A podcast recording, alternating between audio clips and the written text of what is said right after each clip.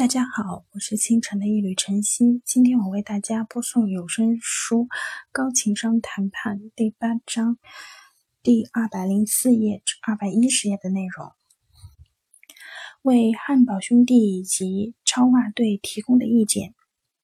我们一起回顾比尔和桑德拉之间的谈判。比尔是汉堡兄弟派来的谈判者。而桑德拉则是超袜职业棒球队的合伙人。如果这一切都可以从头再来，我们可能分别为比尔和桑德拉提供哪些建议，让他们更从容应对自己的负面情绪？为汉堡兄弟的谈判者比尔提供建议，可以理解比尔的处境比较艰难。他需要保持三组关系的并然有序。首先是汉堡兄弟和超袜之间的关系。如果这两家公司希望把同一个工作做好，他们之间需要归属感以及相互信任。其次是比尔和桑德拉之间的特定关系。比尔和桑德拉曾经有过愉快的共事经历。但是比尔需要向桑德拉传达复杂的信息。再次是比尔和汉堡兄弟首席执行官之间的关系。由于比尔曾经逼迫首席执行官展开超袜队的合作，比尔的信誉变得岌岌可危。为强烈情绪制定应急预案。比尔意识到，可能在桑德拉会面之前、之时以及之后，全程会处于强烈的情绪之中。三组关系也均处于危险之中。比尔用数分钟制定紧急预案，以缓和自己的强烈情绪。比尔决定，如果自己到自己的情绪。出现升级，他将连续做三次呼吸：鼻子吸气，嘴巴呼气。如果桑德拉的情绪温度持续攀升，他将试着理解桑德拉的观观点。如果这不能缓和桑德拉的情绪，他将建议双方稍作休息，并思考如何维持推进谈判进程。诊断强烈情绪的可能诱因。一旦提及汉堡兄弟对超袜对在公共广告方面的不满，桑德拉可能感知到某些核心需求。在谈判开始之前，比尔将对此做出判断。比尔将这些核心要求记录在纸片上，并记录下。核心需求如何变得敏感？归属感。桑德拉和我之间有着长期合作，他可能觉得我背叛了我们之间的情谊。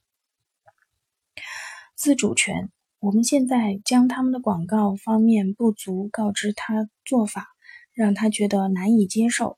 他无力改变既往事实，可能。还会认为我在这个时间点上指出上述问题，意在逼迫他和合约续签问题上面做出更大的让步。欣赏桑德拉可能认为我并不理解或者并不在意他对事的态度。我应当注意通过提问来了解他的对超袜队为我们做了什么地位。作为超外队的职业棒球队的合伙人，如果我对他的棒球团队效率和能力提出质疑，他可能会认为我贬低了他的地位。如果我们正在考虑终止与超外队的合作，这可能会带给他一种贬低的感觉。角色：桑德拉非常享受头脑风暴者的角色。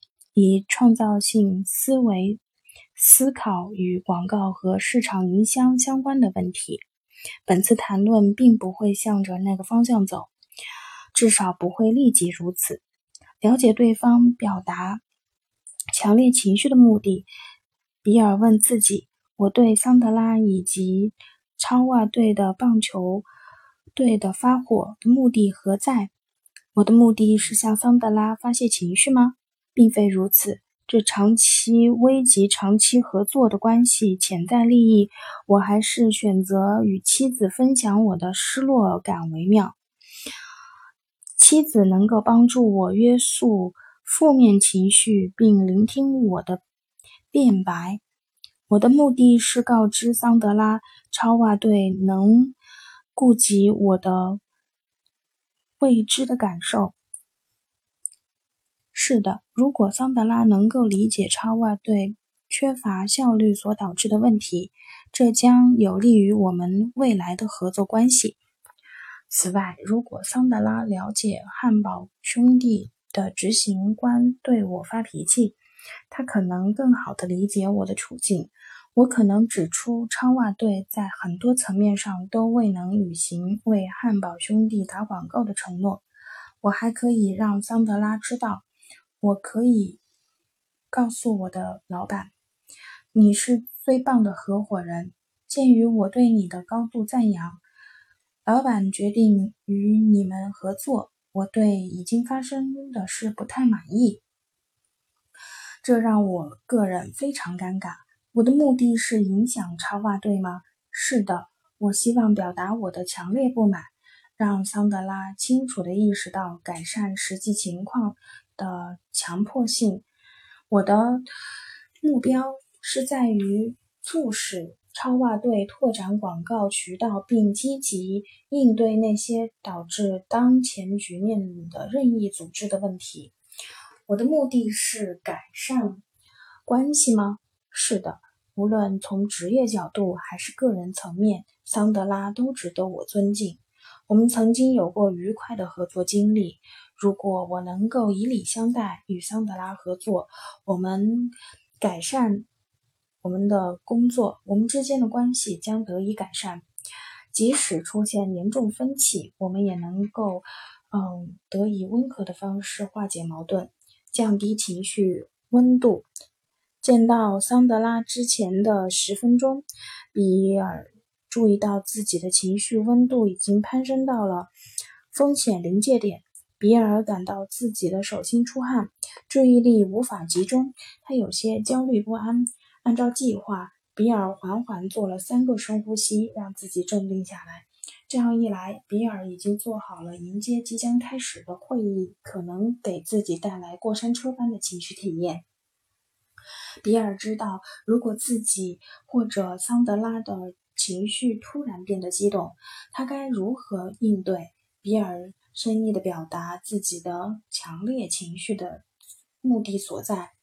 上述准备工作不仅能够在会议当中为他提供帮助，而且还能让他更为自信，为超外队的合伙人桑德拉提供意见。我们为桑德拉提供最重要的意见，可以简单的归纳为四个字：足以准备。桑德拉并不知道自己。将完全走到一个雷区，充分的准备能够保护他免受伤害，并让他以从容的姿态结束谈判。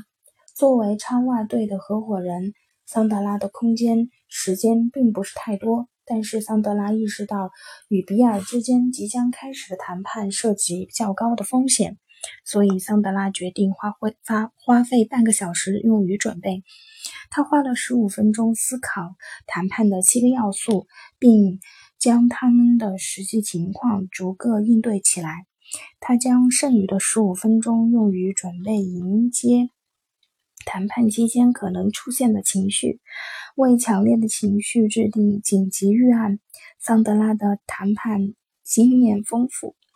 他认为即将开始的比尔之间的谈判并不太难，但是他知道激烈的情绪可能一触即发，而且会发生在最不经意的那一刻。鉴于此，桑德拉决定，一旦自己的情绪温度变得危险，他将稍作休息，从十数到一，然后再考虑如何应对当前形势。比尔开始恼怒或者不安，他将比尔粗鲁的语言当作耳旁风，让它随风飘散。桑德拉没有时间用于诊断比尔对那些核心的需求尤为敏感，但是通他匆匆地记在记事本上记。下五大核心需求，在必要的时候，他可以对照这五项内容使用应急预案。桑德拉整个早上都在开会。会议结束后，桑德拉直接去见比尔，想到将比尔共同讨论的美好前景，桑德拉抑制不住内心的兴奋。当比尔表达自己对超袜的愤怒之情，一丝诧异的尴尬掠过桑德拉的心头。桑德拉脑海里浮现如下念头：我夜以继日的工作，确保大客户汉堡兄弟取得成功。比尔睁眼说瞎话。桑德拉意识到自己开始在脑海里发泄情绪。他希望能够重新找到理智与情感之间的平衡。在回应比尔所提出的质疑之前，他将稍作停顿，从十数到一，然后再考虑如何应对比尔的疑虑。他的暂暂停放缓了交谈的节奏。比尔焦急地等待桑德拉将如何回应。明确目标。桑德拉迅速思考，他很想大骂比尔一顿。他居然敢质疑超袜队所付出的努力，但是桑德拉并未这么做，因为他意识到表达情绪的核心目的在于保持与比尔及汉堡兄弟的良好关系。桑德拉。意识到比尔可能利用他强烈的情绪向超袜队施压，争取桑德拉做出更大的让步。桑德拉需要找到应对比尔强烈情绪的低成本的办法，避免自己做出实质性的牺牲。桑德拉决定试着理解比尔的处境，这种做法所需的成本甚微，但是他能。学到很多，他能做个深呼吸，然后说：“我很意外。至今为止，我能了解你对我们的工作不满意。我希望能够了解你的需求。如果你愿意告知我们哪些方法做得不够到位，我将不胜感激。”桑德拉试着欣赏比尔的观点。于是他愈发明白比尔的动机、恐惧以及希望。桑德拉了解到，汉堡兄弟依然愿意继续合作。他还意识到，比尔依然非常尊重自己，并知道他们可以采用各种不同的方式实现合作共赢。